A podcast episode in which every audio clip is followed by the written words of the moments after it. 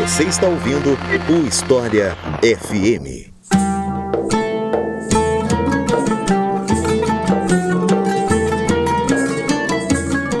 Manuscritos do Mar Morto. Afinal de contas, o que, é que são esses manuscritos? O que é que tem neles? Onde é que acharam esse negócio? É o tema do episódio de hoje do História FM. Eu sou Iclis Rodrigues e para falar sobre esse assunto, eu convidei um especialista, minha amiga Tupá Guerra, a quem eu passo a palavra para se apresentar para vocês. Então, Tupá, seja muito bem-vinda novamente ao História FM e fique à vontade para se apresentar. Muito obrigado. Oi, gente. Bom estar tá aqui, tô super animada. É porque eu sempre fico muito animada quando me chamam para falar assim do do meu, o meu bebê, digamos assim, né? Então, muito prazer. Meu nome é Tupá Guerra, eu sou historiadora. É, eu me formei na Universidade de Brasília, fiz meu mestrado na UNB também, fiz meu doutorado na Gringolândia, da Universidade de Birmingham, na Inglaterra, e eu sou especialista em manuscritos do Mar Morto e demonologia. Então eu trabalho com história antiga e história da religião, enfim, um pouco isso. Então é isso. Vamos conhecer um pouco mais os manuscritos do Mar Morto depois que eu falar para vocês da nossa campanha no Apoias.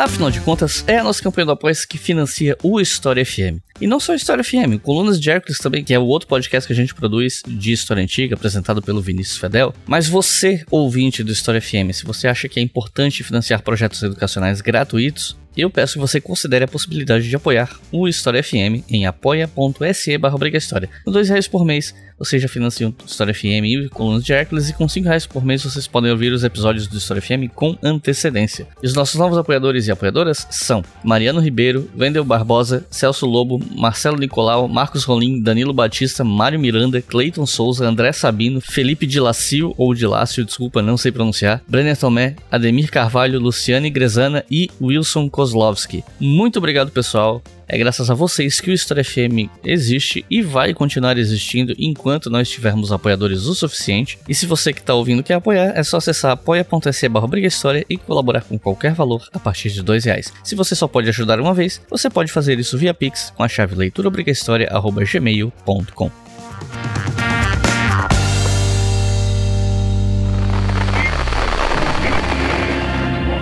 primeiro negociante, chamado Kenda, não sabia o que tinha em mãos. Pagou aos beduínos 100 dólares pela mercadoria e para que trouxessem mais. Quem poderia imaginar que essas velharias sujas e esfarrapadas constituíam o maior achado manuscrito da história? Uma janela de dois mil anos para as mentes de judeus digladiando suas ideias religiosas que fervilhavam pelas vielas de Jerusalém.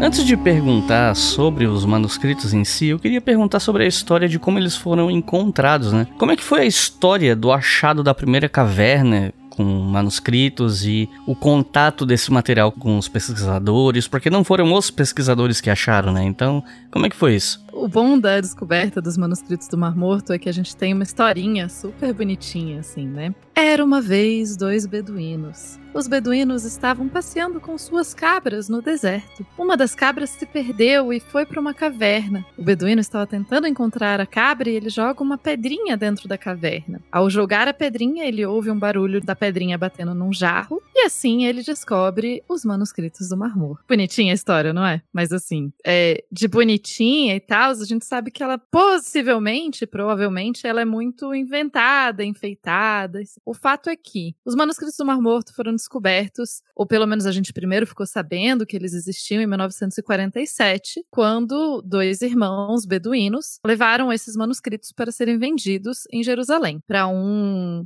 um cara que vendia antiguidades o apelido dele era Cando. A gente sabe, né? Essa narrativa das cabras, ela tem alguns problemas, porque ela primeiro subentende que os beduínos não faziam ideia que tinham relíquias ali. Aí se conta muito, né, que os beduínos estariam olharam aqueles manuscritos e não sabiam o que fazer com eles, tal. Mas a gente sabe que os beduínos que moravam naquela região conheciam sim manuscritos antigos há bastante tempo, tinham conhecimento de antiguidades, e o fato deles não estarem na universidade não significa que eles não conhecessem, né? O que estava acontecendo. Os manuscritos foram então encontrados numa caverna perto do Mar Morto. E é por isso que a gente dá esse nome muito criativo de manuscritos do Mar Morto. São coisas que foram escritas à mão e encontradas numa caverna perto do Mar Morto. Hoje em dia, é, esse território é território palestino, mas ele é território ocupado também. Essa parte é bem complexa. Mas o fato é que, se os ouvintes do História FM já estão acostumados a ouvir, vão saber que em 1947 a gente está no fim da primeira guerra, da Segunda Guerra Mundial. Olha, eu falando primeiro, hein? E a gente está justamente num momento bem complexo daquela região, né? Com o Estado de Israel começando a se formar, enfim, várias questões político-administrativas, enfim, que vão permear a história da descoberta dos manuscritos. O fato é que depois dos anos, depois de 47, você vai ter várias expedições para essas cavernas no deserto, em busca de outras cavernas, e vão se descobrir pelo menos 11 cavernas com manuscritos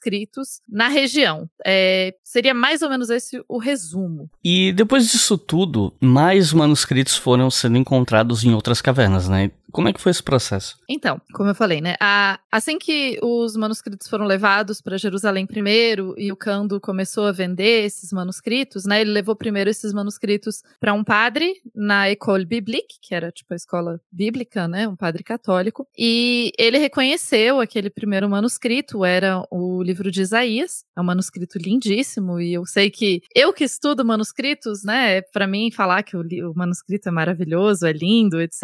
é, é difícil, né? Porque eu acho eles todos incríveis. Mas no caso, o manuscrito de Isaías, ele realmente, ele tá muito bem preservado, a, ele é muito bem escrito, então ele é um manuscrito realmente bonito. E é, o padre reconheceu, né? Falou, olha, esse, esse texto é antigo, e ele começa a tentar comprar esses manuscritos, né? Como que a gente vai conseguir preservar esses manuscritos? E daí você tem um pedido a universidades da Europa e dos Estados Unidos, quem poderia financiar. Mas, de novo, a gente está no final, né? Do final dos anos 40, início dos anos 50. Dinheiro não é exatamente o negócio que está sobrando na Europa, muito menos para comprar manuscritos. E quem, o governo que, um dos governos que vai apoiar bastante essa compra inicial de manuscritos é o governo da Jordânia, que era, né, responsável por uma região ali. É, esses manuscritos vão, então, como eu falei, tem várias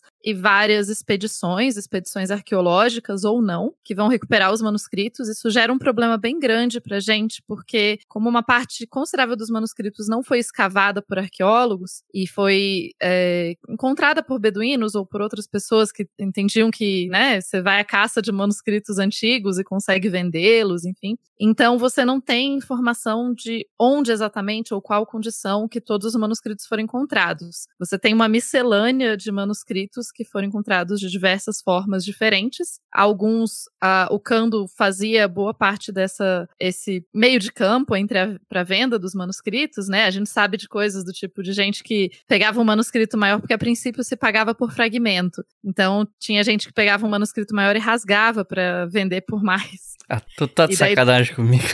Não tô. ah, meu Deus. É.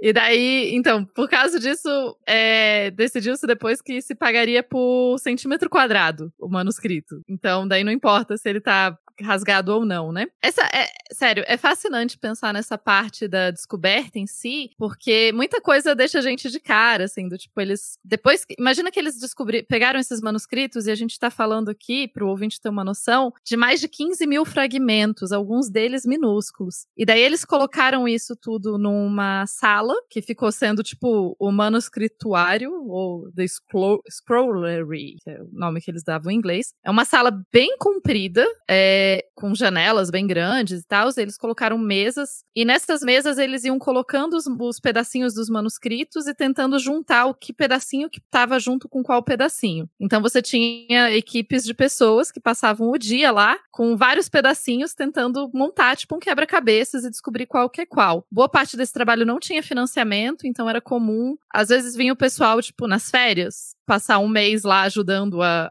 a arrumar os manuscritos e a tentar descobrir qual é qual. E isso é um processo assim muito longo e muito doido que foi acontecendo. E muitas vezes nesse começo eles iam, por exemplo, usar a fita para colar os manuscritos juntos. Só melhora, hein? Só melhora, pois é.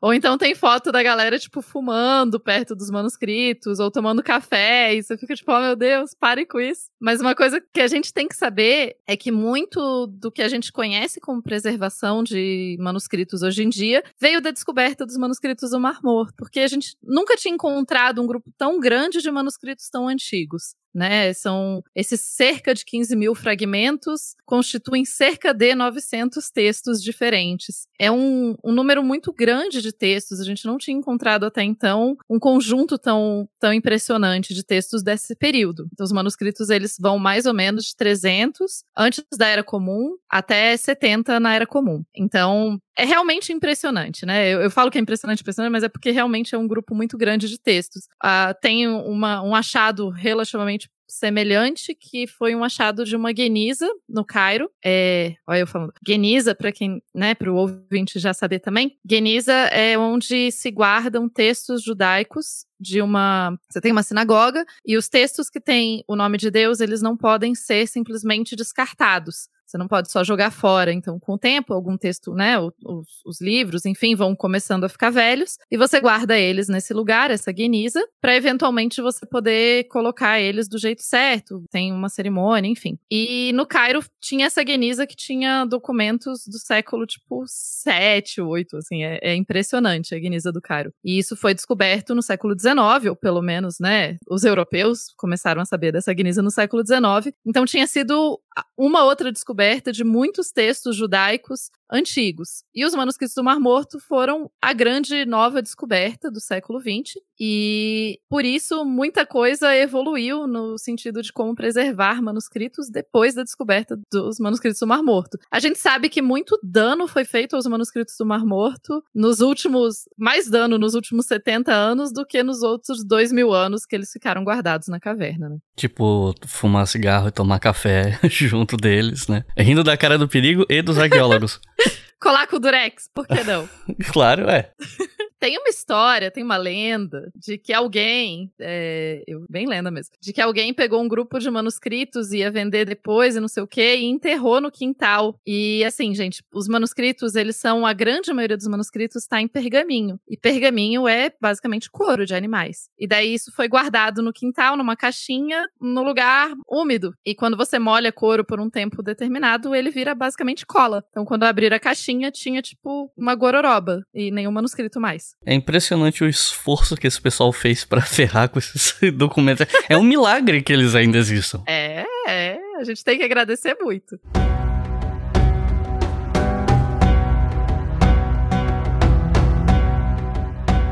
...1955. É publicado o primeiro volume da coleção Discoveries in the Judean Desert, uma série de 40 volumes com o conteúdo dos manuscritos.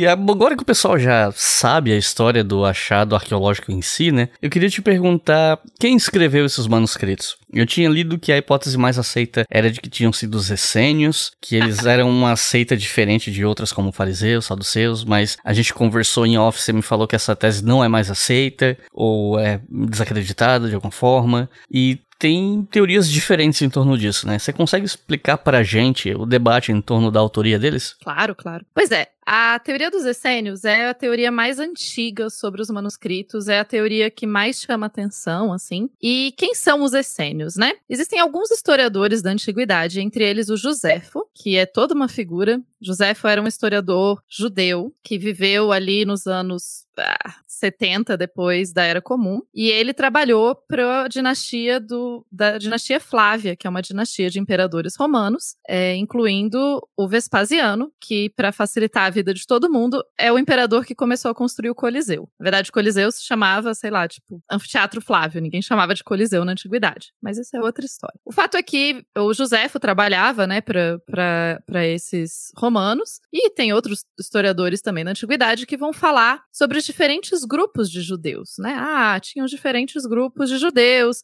Esses grupos eles interagiam de diferentes formas e daí ele vai descrevendo e ele descreve os saduceus, os fariseus, blá, e os essênios essênios. E os essênios seriam esse grupo é, mais estoico, assim, que moraria no deserto e seria um grupo que só aceitaria homens e eles fariam jejum, enfim. O Joséfo, ele coloca, ele faz basicamente um parágrafo sobre os essênios. E isso ficou, ficou sempre um grande mistério na história, né? Quem eram os essênios e por que, que a gente não encontra muito mais informação ou vestígios dos essênios, sendo que dos outros grupos a gente tem muito mais coisa. Quando os manuscritos do Mar Morto foram descobertos, alguns dos primeiros textos a serem publicados foram é, a regra da comunidade. A regra da comunidade ele é um texto que explica, ele fala sobre uma comunidade e como essa comunidade vive no deserto e como essa comunidade só tem homens. E daí você começa a ver os paralelos com os essênios. Então, na hora, boa parte dos pesquisadores falou: caraca, encontramos a biblioteca dos essênios. Encontramos as cavernas, onde esse grupo, que até hoje ninguém tinha encontrado muita informação sobre, encontramos a caverna onde eles guardavam todos os manuscritos e os textos que eles liam. Maravilha. E a partir daí, todos os, os manuscritos do Mar Morto vão ser interpretados a partir da perspectiva de esse grupo de textos é um grupo de textos de essênios. E é a partir daí que a gente tem que entender eles. Só que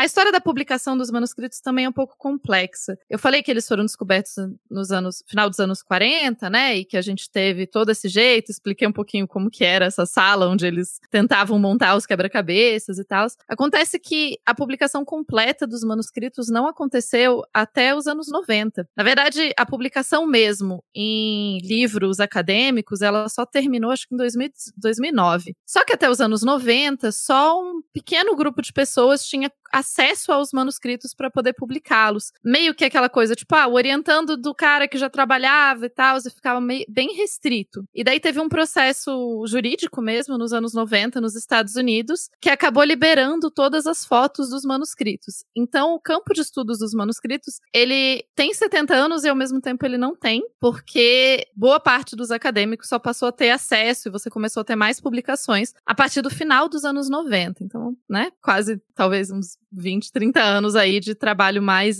mais, mais substancial em cima dos manuscritos. Bom, então, por isso, e também como não tinha terminado ainda de se publicar todos os textos e tal, essa teoria dos essênios, ela ficou valendo por muito tempo e muita gente só repetia ela e não conhecia tanto os textos. E conforme mais textos foram sendo publicados, algumas pessoas começaram a questionar e falar, peraí, não tem tantos textos assim que seriam desse grupo separado. E esse grupo separado nunca se chama de essênio eles se chamam de Ahad, que seria o grupo, é, ou então eles se chamam de Filhos da Luz. Então não tem, em nenhum momento eles se chamam de essênios. E começou a se questionar, não, peraí. E ao mesmo tempo se questionar muito a teoria de que necessariamente esses, é, esses manuscritos pertenciam a uma comunidade isolada no deserto, que esse é o tema, né, principal. Porque quando a gente começa a olhar o sítio arqueológico, a gente tem um sítio arqueológico perto das cavernas, que por um bom tempo não se dizia, não se sabia se esse sítio arqueológico era associado com as cavernas ou não. Hoje em dia a gente sabe que sim,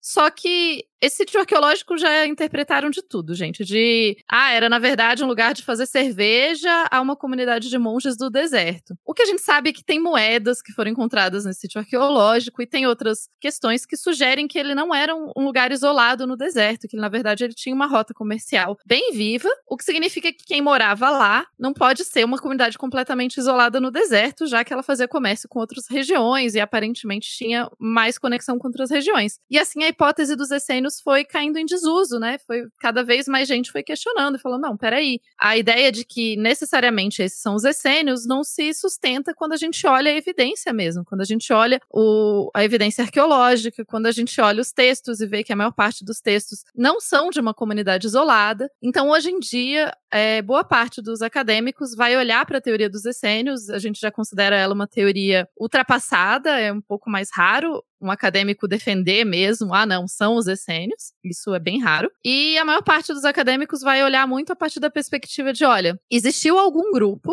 a gente não sabe qual, que foi conectado a esses textos de algum jeito que a gente não sabe exatamente qual. E a gente não quer chamar eles de seita, porque como a gente não tem textos dos outros grupos da época, por que que, como que a gente garante que essa biblioteca era de um grupo isolado, sabe? Então, a gente tá nesse, hoje em dia, a teoria mais aceita é a teoria de que a gente não sabe muito.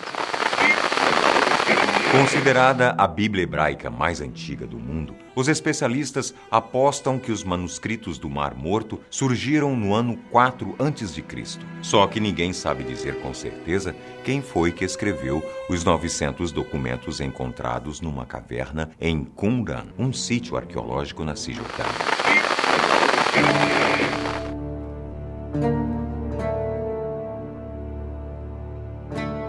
Nesse bloco 2, eu queria focar no conteúdo dos manuscritos em si, para saber o que, que a gente sabe sobre eles, né? Porque são muitos fragmentos, como você falou, achados em várias cavernas. E aí eu queria saber, todos esses fragmentos foram identificados no sentido assim de saber qual é o conteúdo deles? E, e quando eu tava lendo para fazer o roteiro e tal, eu vi que tem toda uma catalogação sobre o que é que cada documento é, separando por caverna onde é que eles foram achados e tal. O que é que a gente pode falar sobre o conteúdo desse material? Eu gosto bastante de explicar o, no, o jeito que a gente dá nome para os manuscritos, que eu acho que facilita bastante para as pessoas. Então, são 900 e tantos textos, a gente precisava criar uma catalogação que funcionasse. Então, o que a gente costuma fazer é: a primeira informação que a gente dá é o número da caverna, de 1 a 11. É, a segunda informação, a gente coloca um que. Por quê? É, que é de Qumran, que é onde os manuscritos foram encontrados. É, eu, no fim das contas, eu não comentei tanto isso antes, mas quando a gente fala manuscritos do Mar Morto, na média a gente está falando de Qumran. Mas o fato é que o termo manuscrito do Mar Morto pode servir para qualquer manuscrito encontrado na região do Mar Morto. E Qumran é uma pequena área do Mar Morto e não todo o Mar Morto. Então você tem muitas outras cavernas e tem outros textos que foram encontrados é, no Mar Morto, mas são textos posteriores. Inclusive, acho que ano passado ou retrasado saiu bastante uma notícia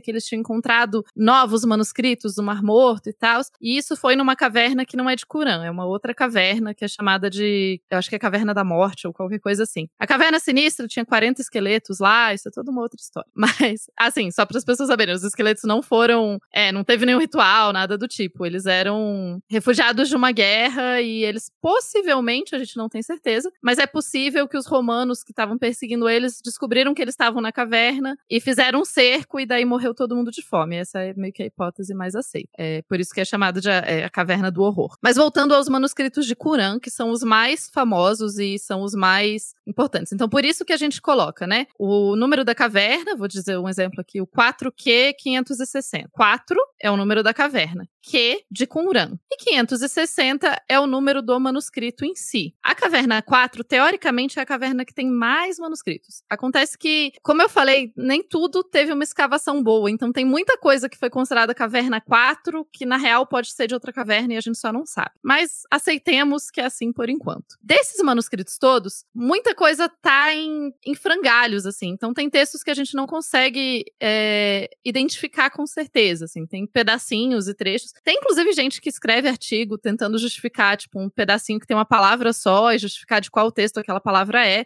Mas isso é bem temerário, né? Vamos combinar que, enfim. Mas o fato é que cerca de 40% dos textos, dos que a gente conseguiu identificar, eles são cópias de textos da, do que a gente chamaria hum, na Igreja Católica, na tradição católica, de Antigo Testamento. Eu falei da tradição católica porque, obviamente, se você é um judeu, você não considera Antigo Testamento, você só chama de testamento, né? São só seus textos religiosos. É, então, esses textos são exatamente o que você pensou. Vai ter ali, vai ter Gênesis, vai ter Jubileus, a Jubileu só faz parte do Antigo Testamento de outra, outro grupo não católico. Foi mal, gente. Mas vai ter Gênesis, vai ter ah, Eclesiastes, vai ter tudo que você encontra no Antigo Testamento, é inclusive o livro de Tobias. O único livro que não faz parte desse grupo é Esther. É o único livro que a gente não achou cópia dentre os manuscritos do Mar Morto. Tem muitas teorias de por que isso, por que, que não tem nenhuma cópia de Esther, ou enfim. É, ou talvez tivessem cópias e a gente só, elas só foram estragadas, a gente não tem como ter certeza. Mas você tem então bastante bastante. Uma parte considerável desses textos são textos que a gente conhece hoje. E é interessante porque daí a gente consegue comparar esses textos, né? Então a gente consegue. É,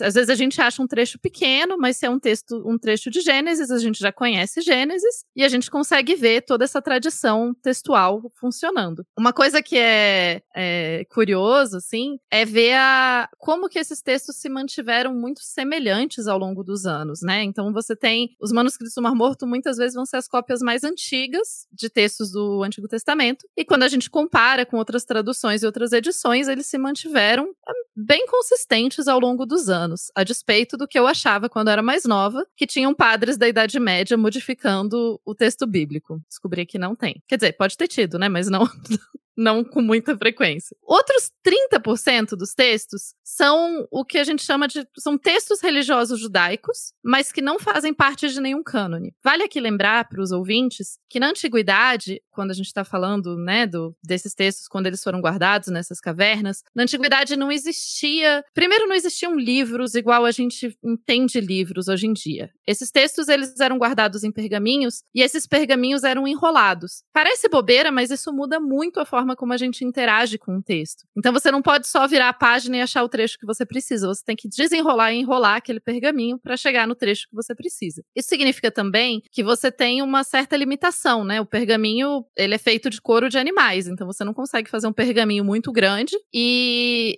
além do que você vai enrolar ele no final, então não dá para ser uma coisa muito monstruosa. A gente tem uma ideia de qual o máximo que os pergaminhos costumam ter de tamanho, assim, quantos metros eles costumam ter desenrolados. E esses pergaminhos, eles costumavam ficar juntos, mas não tinha igual a gente tem no livro, que a gente coloca, tipo, ah, esse é o primeiro, esse é o segundo, esse é o terceiro, como que eles interagem. Então você tinha uma variabilidade maior de como que os textos religiosos eram lidos. E variava muito de lugar para lugar qual texto que você tinha uma cópia. Às vezes você não tinha cópia de todos os textos. E como não existia ainda essa cristalização de um grupo só, tipo, ah, esse é o cânone, só esses são válidos, então é, essa divisão que eu tô dando para vocês vocês é mais para vocês entenderem o que, que tem nos manuscritos, mas é importante que fique claro que essa divisão provavelmente não existia na antiguidade, assim. Que as pessoas da antiguidade não separariam, tipo, ah, esses 40% aqui são textos mais válidos ou mais importantes do que esses outros 30% que são textos religiosos mais gerais. Eles provavelmente eram vistos com o mesmo tipo de autoridade. Com exceção do Pentateuco, que são cinco livros que sempre eram vistos com uma importância maior. Enfim. Ah, então, nesse momento, esses outros 30% são textos que a gente fala que são textos do período do Segundo Templo. Esse é um outro termo que qualquer pessoa que se interessar pela área vai acabar ouvindo muitas vezes. O Segundo Templo é, bom, basicamente termos de historiadores, pelo menos na antiguidade, tendem a ser muito autoexplicativos, assim, né? Então, o Segundo Templo é porque tiveram dois templos em Jerusalém. O período do Segundo Templo é o período em que ficou, que existiu o Segundo Templo, mais ou menos entre 500 antes da Era Comum até 70 depois depois da Era Comum, que são, é quando os romanos vão destruir o templo. E daí, após a destruição do templo, ele nunca mais é reconstruído e possivelmente o Muro das Lamentações em Jerusalém hoje em dia é um muro que sobrou desse segundo templo. Eu falei possivelmente porque existem debates arqueológicos nos quais eu não vou entrar. Bom, então esses textos religiosos, esses outros 30%, a gente chama de textos religiosos do segundo templo. E eles são textos que vão ou são livros, outros livros religiosos mesmo, ou são textos que a gente chama de pesher, que são comentários. Então é basicamente pegar Gênesis e colocar, coloca um trecho de Gênesis, escreve comentários e é, elabora na teologia daquele texto, ou então são textos é, como Enoque, que é considerado canônico pela Igreja da Etiópia, mas não é considerado canônico por outras igrejas cristãs. Então você tem uma variedade bem interessante aí nesses 30%. E você tem salmos. Então você tem, por exemplo, outros salmos que não são os salmos que estão na Bíblia. E o resto, o resto, né? Parece resto.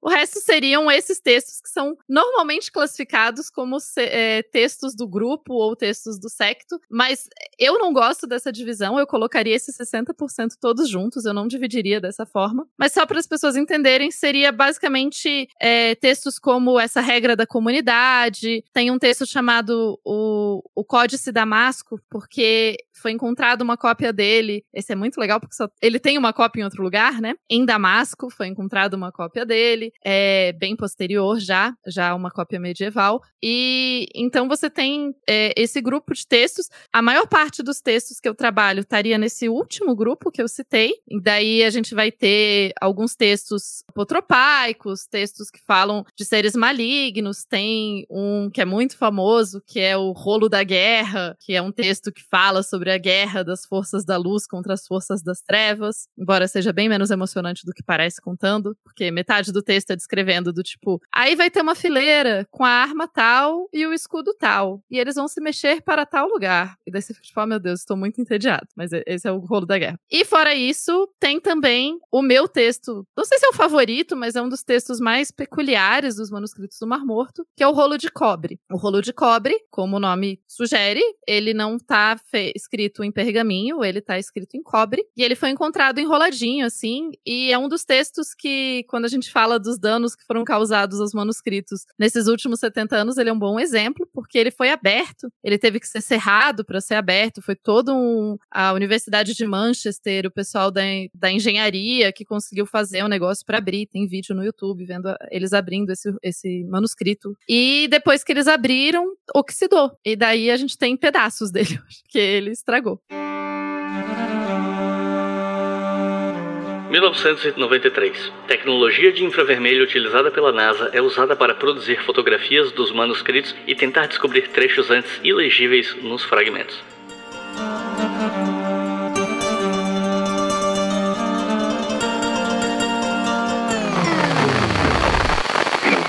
E, bom, você já comentou que entre esses textos você tem é, materiais que estão na Bíblia e tal, mas eu queria saber o seguinte: é, esse material ajudou a gente a mudar nossa compreensão sobre a Bíblia de alguma forma, seja do conteúdo em si, ou da forma como ela foi escrita, ou da forma como foi traduzida? Ajudou bastante. É, eu vou dizer que essa parte é a parte que eu menos trabalho normalmente, né? Eu tenho, eu acabo trabalhando mais com o que a gente chama de apócrifos. Mas os textos bíblicos dos manuscritos do Mar Morto, como eu mencionei rapidinho, eles são a cópia mais antiga que a gente tem desses textos. E isso é muito precioso para o estudo, porque a gente consegue então olhar para esses textos e entender como que eles eram consumidos há mais de dois mil anos. Muitos dos textos da Bíblia, a gente é, acredita, né, academicamente falando, que eles foram escritos em períodos, inclusive, anteriores. Então, as cópias que a gente tem nos manuscritos do Mar Morto seriam cópias dos textos e não os originais, né? É difícil falar em originais quando a gente está falando em textos da antiguidade,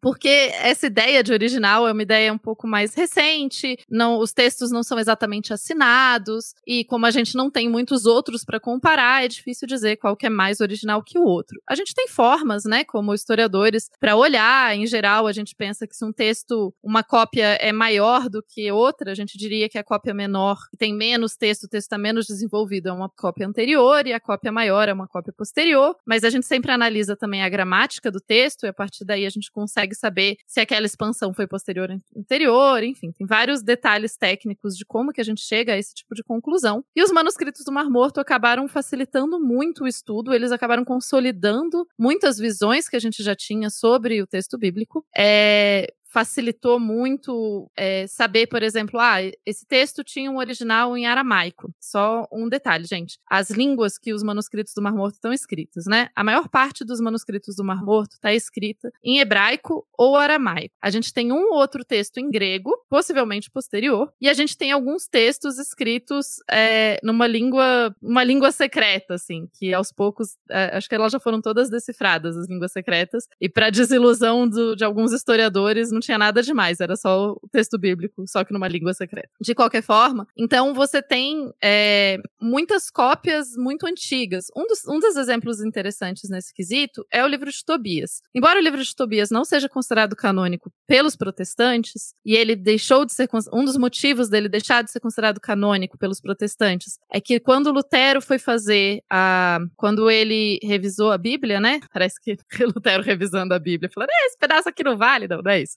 Quando Lutero foi, é, quando teve o cisma e etc., Lutero começou a questionar se fazia sentido ter no Antigo Testamento textos que não tinham o original em hebraico. Ou seja, se os textos não tinham o original em hebraico, eles provavelmente tinham sido escritos depois, ainda que no texto diga que ele foi escrito antes. É, o Novo Testamento é escrito em grego. Então, só para facilitar, não sei se ficou claro para todo mundo que está ouvindo, por que, que a língua é tão importante, né? Quando um texto é escrito em grego, a gente tende a assumir que ele provavelmente é um texto do Novo Testamento, porque ele é um texto mais recente. E os textos em hebraico seriam textos mais antigos, assim como os textos em aramaico. Quando Lutero está estudando, e Lutero era um estudioso, existiam muitos estudos naquele período já para entender a origem desses textos, para saber se esses textos eram reais ou se eles tinham, né, quando eles foram escritos e etc. É, então, quando Lutero começou a pesquisar, não se tinha nenhuma cópia do livro de Tobias em hebraico da antiguidade. A gente só tinha o livro de Tobias em hebraico cópias medievais, ou então em grego e em latim. E isso, esse é um dos motivos pelos quais o livro de Tobias não faz parte do Antigo Testamento em algumas Bíblias. E quando a gente descobriu os manuscritos do Mar Morto, a gente achou cópias do livro de Tobias, cópias em hebraico e aramaico, o que provam que esse, o livro de Tobias é necessariamente mais antigo, e isso acaba alterando um pouco a forma como a gente pensa esse texto e como a gente pensa o próprio Antigo Testamento. A, o campo de estudo acaba sendo muito, muito vasto,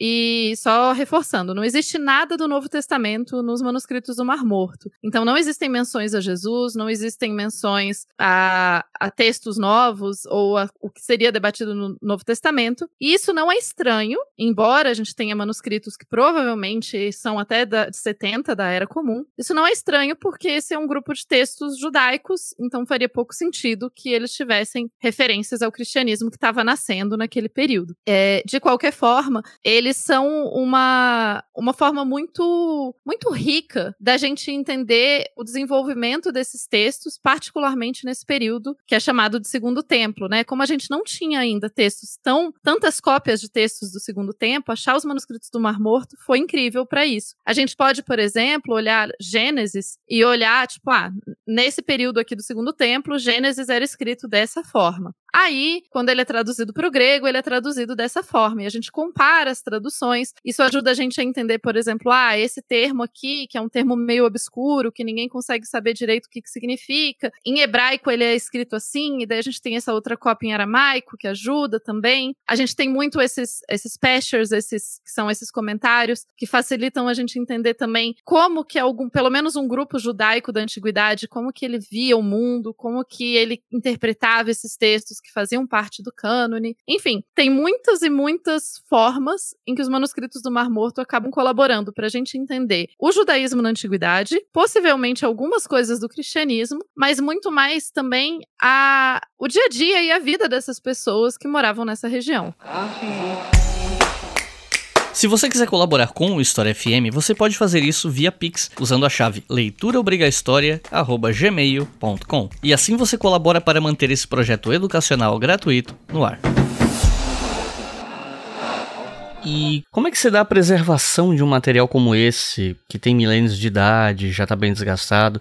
Porque você mencionou, por exemplo, do pessoal que preservou de maneiras equivocadas, do cara que enterrou no quintal, esse tipo de coisa. Mas, levando em consideração hoje tudo que se sabe, não só sobre esses manuscritos, mas sobre como se preservar esse tipo de material, como é que se preserva isso para que eles tenham durabilidade e possam continuar sendo consultados? Uh, adoro essa parte.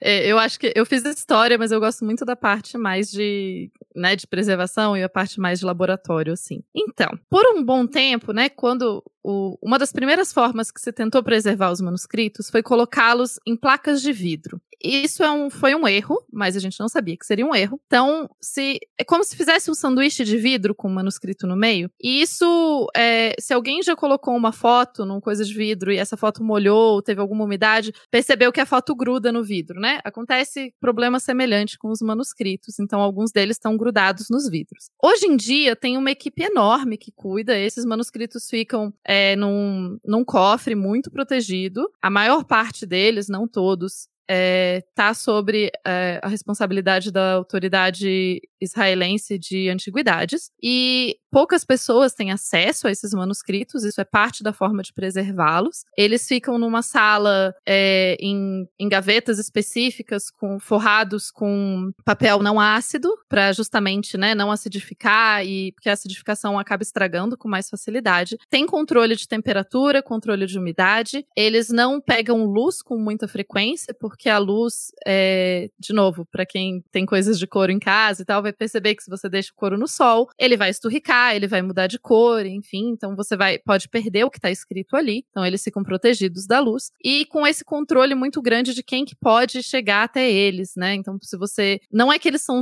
secretos ou que ninguém pode chegar, qualquer pesquisador pode solicitar, se você, né, você pode justificar e solicitar ver algum desses manuscritos. Inclusive, quero muito fazer isso algum dia com os meus, os meus, né? Parece que eu sou dona dos manuscritos. Mas quero muito fazer isso algum dia. Você pode solicitar, você pode ir lá estudá-los, mas na média você tem um grupo muito limitado de pessoas que pode chegar perto deles, e isso é, estabilizou os manuscritos, o que é muito legal. Por outro lado, como uma forma de garantir acesso e facilitar o acesso, teve um projeto que foi financiado com colaboração do Google e da NASA. Tem, gente, tem um site que é manuscritos. Você colocar em inglês Dead Sea Scrolls na internet, vocês vão encontrar. E daí nesse site tem um videozinho explicando como que eles fizeram esse, esse projeto. E eu acho muito engraçado, porque, tipo, o que a NASA tem a ver com os manuscritos? E no caso, é, o que aconteceu foi uma. Desenvolve, eles desenvolveram um sistema de imagens, de fotografia, e cada um dos fragmentos foi fotografado minuciosamente com diferentes ondas de luz. E assim, a gente tem acesso a eles. Boa parte disso está disponível online, qualquer pessoa pode pesquisar. Você tem fotos em altíssima resolução que você pode clicar, você pode ampliar. É, caso você seja um pesquisador, você também pode solicitar para eles é, fotos diferentes. Eles têm fotos que foram feitas com uma câmera que meio que circulava o manuscrito, então você consegue ver o manuscrito de lado para ver a textura. É, você consegue ver ele com diferentes é, sombras, o que facilita também também, dependendo do que você está estudando. Então, a principal forma de preservação hoje é essa, né? Esse ambiente muito controlado, controle de temperatura, de luz, de umidade. Um dos motivos pelos quais os manuscritos não costumam sair muito, tem algumas exposições dos manuscritos, mas elas são mais raras. E você ter disponível os manuscritos fotografados, o que vai diminuir também que as pessoas queiram ir lá e mexer nos manuscritos. E daí acho que talvez seja interessante falar um pouquinho sobre essa tecnologia, porque que que fotografar com diferentes ondas de luz é,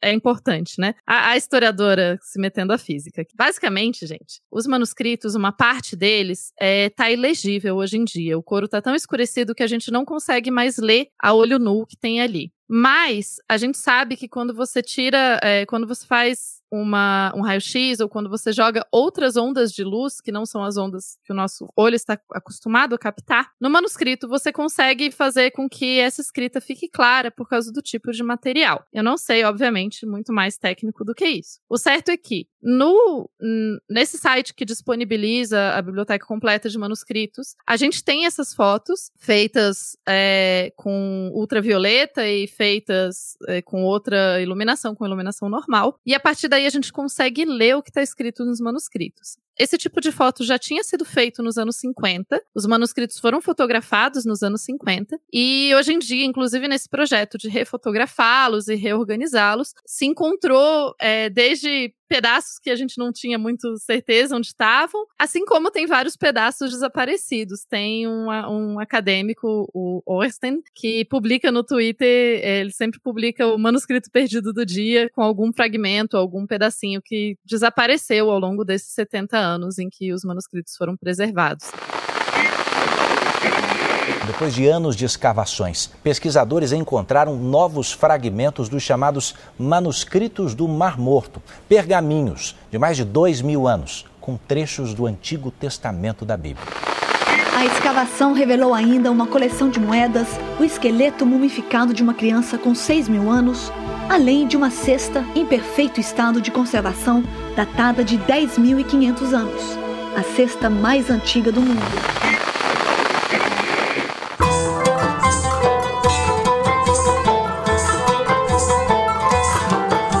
O que, que os pesquisadores conseguiram aprender com esse material que você considera que foi mais relevante, assim, dos, dos documentos que estão mais inteiros ou os que têm mais mais conteúdo textual mesmo, completo, enfim.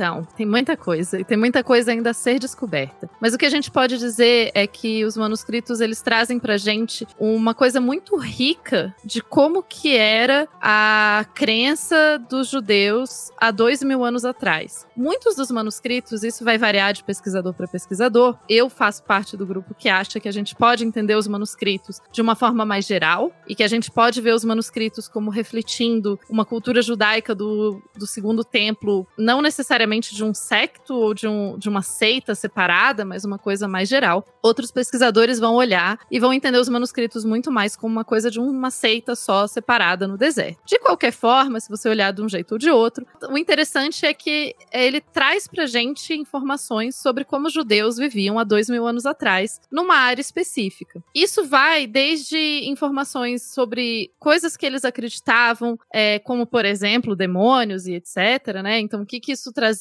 para o dia a dia deles? Isso fala para a gente também sobre rituais, sobre preocupações. Então, tem vários textos que são textos de calendário, na verdade. Então, tem um debate enorme sobre como que o calendário vai ser seguido. Se a gente vai seguir um calendário lunar ou seguir um calendário solar ou seguir um calendário lunisolar. E esse era um debate que, pelo que a gente sabe e pelo que os textos falam pra gente, o Templo de Jerusalém seguia um calendário e você tem pelo menos um grupo que não concorda com o calendário que o templo está seguindo e pensa que a gente tem que seguir outro calendário. Por que, que isso é importante? Por que, que o calendário é fundamental para a gente entender? O calendário é fundamental porque se você precisa fazer, é, se você precisa fazer certos rituais em dias específicos, porque Deus ordenou e porque o, a ordenação do mundo funciona assim, se você usa o calendário errado, você não está fazendo o ritual no dia certo, ou seja, você não está seguindo os comandos de Deus. Então, o debate do calendário é um, é um, debate bem interessante e bem importante. Além disso, os manuscritos eles é, aprofundaram muito o nosso conhecimento do próprio texto bíblico, né? Como eu disse, ele, os manuscritos têm, são muito ricos para que a gente conheça outras formas de transmissão, conheça o, outras traduções, conheça como que esse texto, se ele chegou inteiro para a gente, ou quanto que ele foi alterado ao longo dos anos. Isso também faz parte de como a gente, o que, que a gente pode aprender com os manuscritos. Tem muita coisa de dia a dia também e tem muita coisa de tradições para a gente pensar também como que é, essas populações, a população que esse, né, eu estou colocando genérico aqui, como que essa população que interagia com esses textos, como que eles interagiam também com outros povos. Um exemplo interessante é, eu falei bastante de pergaminho, couro e etc. Só que a gente tem também alguns manuscritos, muito poucos, feitos em papiro. E daí vocês podem pensar, pô, né? Isso tem alguma relevância? No período do Segundo Templo, papiro era um tipo de material controlado. Ele era produzido no Egito e ele era controlado pelo Estado egípcio. Então você não podia simplesmente, não era qualquer pessoa que podia fazer, e você não podia simplesmente comprar o quanto você quisesse na hora que você quisesse. Por causa dessa associação tão forte com o Egito, a, é pouco provável e é interessante que se escrevam textos judaicos em papiro, porque afinal o papiro está muito associado com outra religião e as pessoas não teriam interesse em escrever seus textos sagrados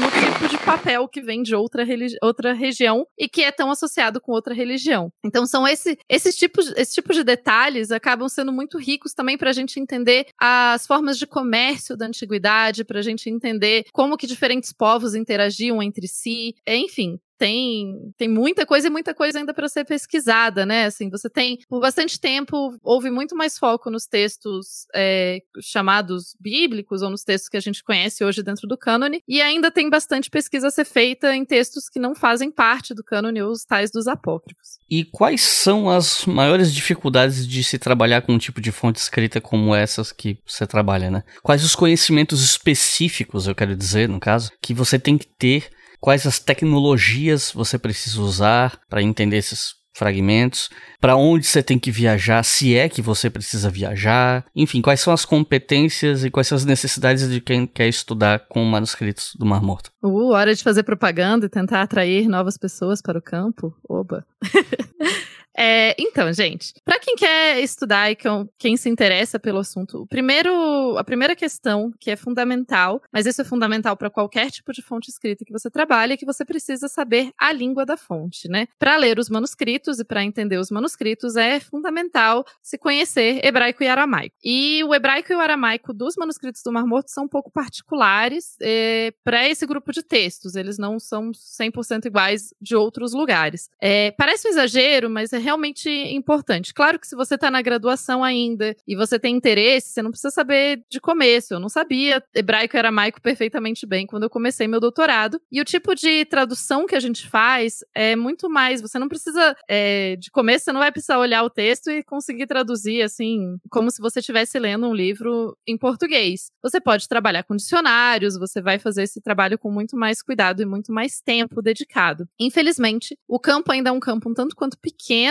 aqui no Brasil e na América do Sul como um todo. Inclusive, recentemente a gente começou um grupo de estudos do período do Segundo Templo que inclui pesquisadores da América do Sul inteira. Não somos muitos, justamente, né? Porque não é um tema tão pesquisado assim por aqui. Então vai acabar demandando que a pessoa saiba inglês para conseguir ler a maior parte dos textos de outros pesquisadores que foram escritos sobre os manuscritos do Mar Morto. De novo, é uma coisa que dá para aprender, né? Com o tempo, você não precisa começar sabendo inglês, tem material para começar em português e você vai aprendendo. E daí, né, eu quando eu comecei a estudar história, eu tava muito na vibe de assim, ah, eu não sou boa em outras línguas, eu vou estudar um negócio aqui, vou estudar história porque eu não sou boa em outras línguas. Bom, né? Paguei minha linha, tamo aí aprendendo hebraico, aramaico, inglês. É, às vezes, com o tempo, vai ser bom você pegar um pouquinho de alemão, um pouquinho de italiano, mas isso mais pra frente. Então, em termos de línguas, é o que é necessário. Além disso, você vai precisar de um computador. É, por quê? A boa parte está disponível online, então boa parte do que você precisa é simplesmente um computador com acesso à internet, porque assim você consegue acesso à fonte, você consegue acesso aos manuscritos em si. E existe, claro, facilita se você puder também ter acesso a edições sobre os textos, né? Você não costuma começar do nada. Você precisa, se você se interessa por um texto específico, você vai ler o que outras pessoas já escreveram sobre esse texto, e daí você vai olhar uma edição crítica do texto. Uma edição crítica significa que você vai ter o texto em hebraico, você vai ter o texto transliterado, que significa o mesmo texto em hebraico, mas com caracteres,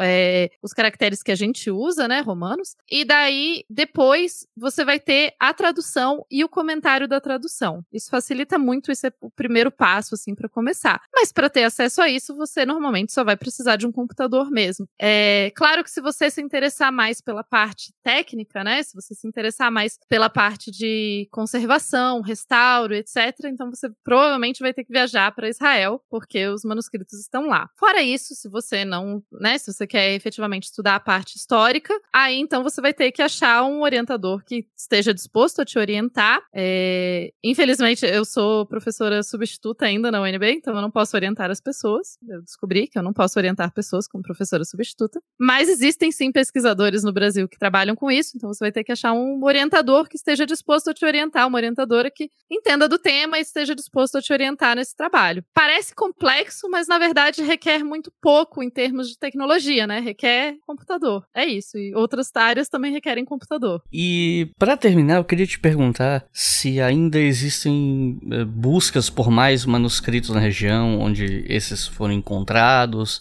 se todo o material que existe hoje legível já foi traduzido, Uh, que trabalho que se faz em cima desse material que já existe, enfim. Certo. Então, é, são feitas com uma certa frequência, certa frequência, né? A, a, pesquisadora, gente, que trabalha com textos de dois mil anos atrás, ela acha uma certa frequência aceitável, tipo, ah, tem uma expedição a cada 15 anos, nossa, é muito frequente, acontece toda hora. Então, vocês, por favor, entendam que é isso que eu tô tentando dizer. Mas o Estado de Israel já fez várias buscas, inclusive com tecnologia muito recente, em cavernas da região, buscando tentando realmente encontrar, ver se tem outros textos. Então, se usou é, satélite, etc., para mapear essas cavernas. Algumas das cavernas que os manuscritos foram encontradas, a gente tem cavernas desde cavernas naturais e também cavernas que foram escavadas para guardar esses textos. Ou escavadas para outra coisa e colocaram os textos. De novo, a gente não tem muita certeza dessa parte, porque infelizmente ninguém guardou pra gente uma explicação de por que, que eles estavam guardando os textos lá. Existem, é, então, existem ainda muitas expedições arqueológicas para buscar, inclusive eu tinha comentado que eles tinham encontrado um texto há pouco tempo, nessa caverna do horror. É, ele é um texto posterior, ele não é do mesmo período que eu estudo, então ele não é de Qumran, ele não é o que normalmente as pessoas pensam quando elas pensam em manuscritos do Mar Morto, mas se encontrou, sim, muito material fora dessas cavernas originais. Há um tempo atrás, eles, eles falaram que eles encontraram mais uma caverna que talvez tivesse texto na região de Qumran. Eu não vi mais notícias sobre isso. É, uma das cavernas, inclusive, gente, estava com o teto colapsado, então os manuscritos estavam semi-enterrados. Então essa é uma possibilidade, mas cada vez mais é menos provável que se encontrem novos manuscritos. Acontece que a gente tem um grupo muito grande de manuscritos, nem todos eles, é, quase todos eles já foram editados, é essa primeira edição que eu falei, que tem uma,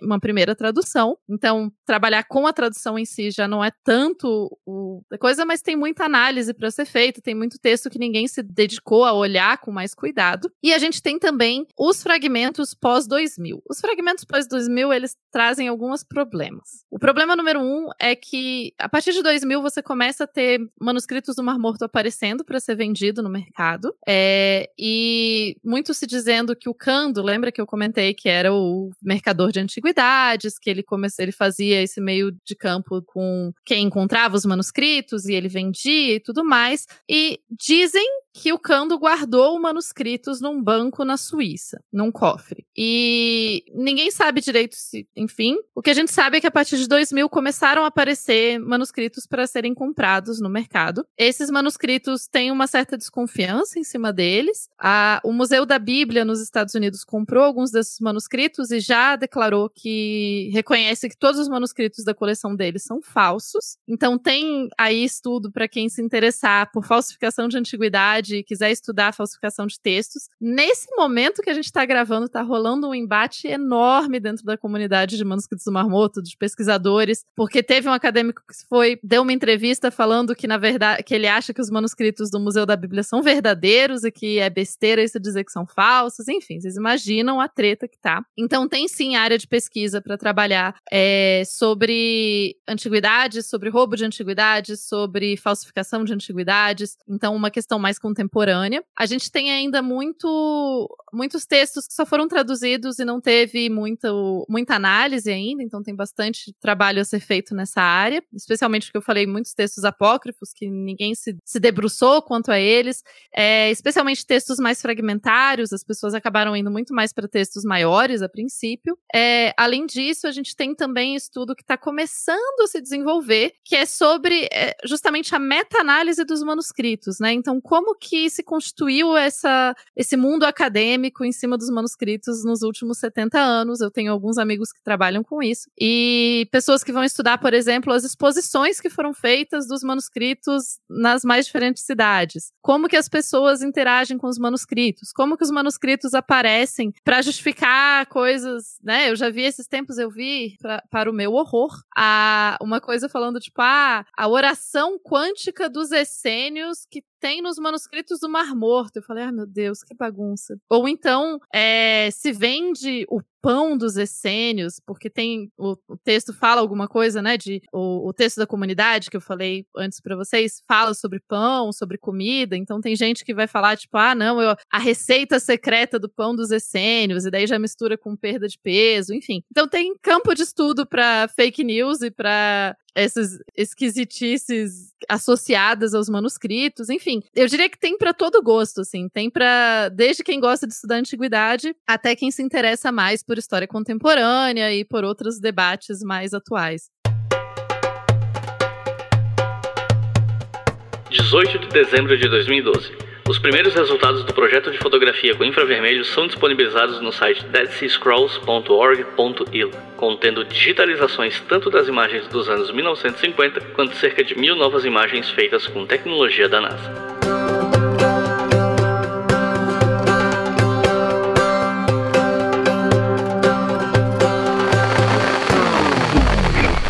Recomendações de leitura para quem ouviu esse episódio até o final, se interessou, quer saber mais sobre o assunto e quer ler alguma coisa. Se você tivesse que recomendar até no máximo três livros em português, inglês ou espanhol, o que, é que você recomenda? Já colocando as línguas para, né?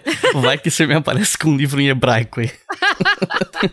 Eu não recomendaria livros em hebraico, porque é, são difíceis de conseguir. É, infelizmente, gente, boa parte do que tem disponível sobre os manuscritos do Mar Morto são livros muito caros, é, especialmente os livros gringos, né, de manuscritos do Mar Morto. Mas a gente tem sim alguns materiais interessantes em português. Ah, gente, só uma coisa, antes de eu indicar, é, eu comentei do rolo de cobre, mas eu acho que eu não comentei que ele é um mapa do tesouro. Então, assim, tem um manuscrito que é um mapa do tesouro. Eu sou fascinada pelos, por esse manuscrito. Teve um pesquisador que passou anos tentando achar o tesouro, não encontrou. É, então, talvez tenha um tesouro perdido, talvez o tesouro não seja um tesouro físico, sejam metáforas. Talvez o tesouro tenha existido em algum momento e ele foi encontrado por outras pessoas ao longo dos anos. Não sabemos, mas fica aí o um mistério para vocês. É, eu vou indicar então para vocês um site, é, manuscritosdomarmorto.com é um site em português feito por um professor. É um site muito confiável, ele tem uma explicação básica sobre os manuscritos que vale bastante a pena. Ele tem uma, ele tem uma bibliografia interessante para a gente, especialmente em português. É, e eu vou recomendar livros em português porque eu acho que é interessante para a gente ter alguma coisa mais acessível daqui. Então a gente pode dizer, por exemplo, tem o Manuscritos do Mar Morto, 70 anos da descoberta. Esse é um, um livro em português que vai trazer uma base interessante do que, que são os manuscritos do Mar Morto. É, você tem algumas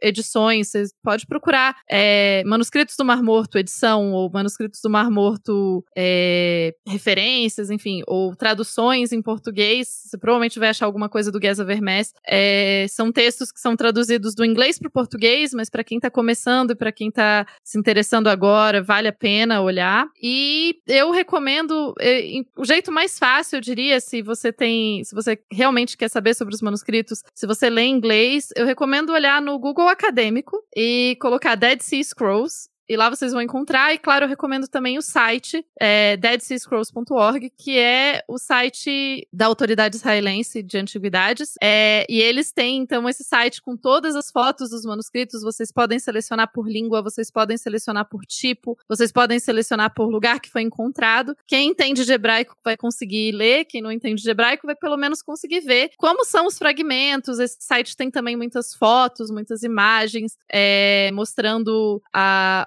as primeiras pessoas trabalhando com os manuscritos, tem imagens dos jarros, eu nem comentei dos jarros, né, mas teoricamente os manuscritos foram encontrados em jarros de barro. Então tem bastante material online. Eu sei que eu não estou recomendando assim leitura de livro, livro, mas eu acho que vale a pena começar por esses sites e a partir daí vocês vão conhecendo mais do campo. Qualquer coisa também vocês podem me procurar. Se se interessou, quer saber mais, quer estudar os manuscritos, vocês podem procurar com Tupaguerra em Twitter, Instagram, essas coisas. Às vezes eu demoro bastante para responder, eu peço desculpas, mas é porque eu tô trabalhando muito ultimamente. Mas eu fico muito feliz de ter a oportunidade de falar um pouquinho mais sobre os manuscritos. É, são uma fonte de trabalho fantástica, são eles abrem uma possibilidade de pesquisa sobre a antiguidade enorme, que ainda está para ser explorada, é um campo de pesquisa relativamente novo, não tem tantos pesquisadores do Brasil que trabalham com isso. Então, olha, eu tentando atrair pessoas para o meu campo de estudo.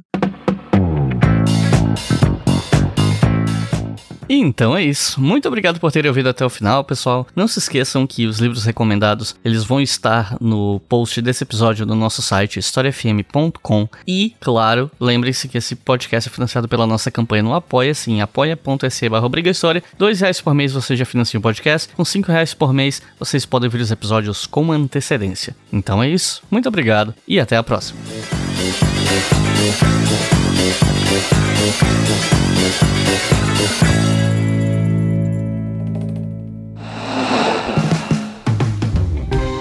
Este podcast foi financiado por nossos colaboradores no Apoia-se.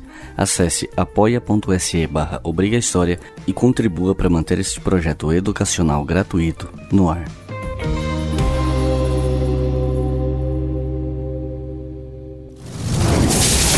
Esse podcast foi editado por Samuel Gambini, samuelgambiniaudio.com.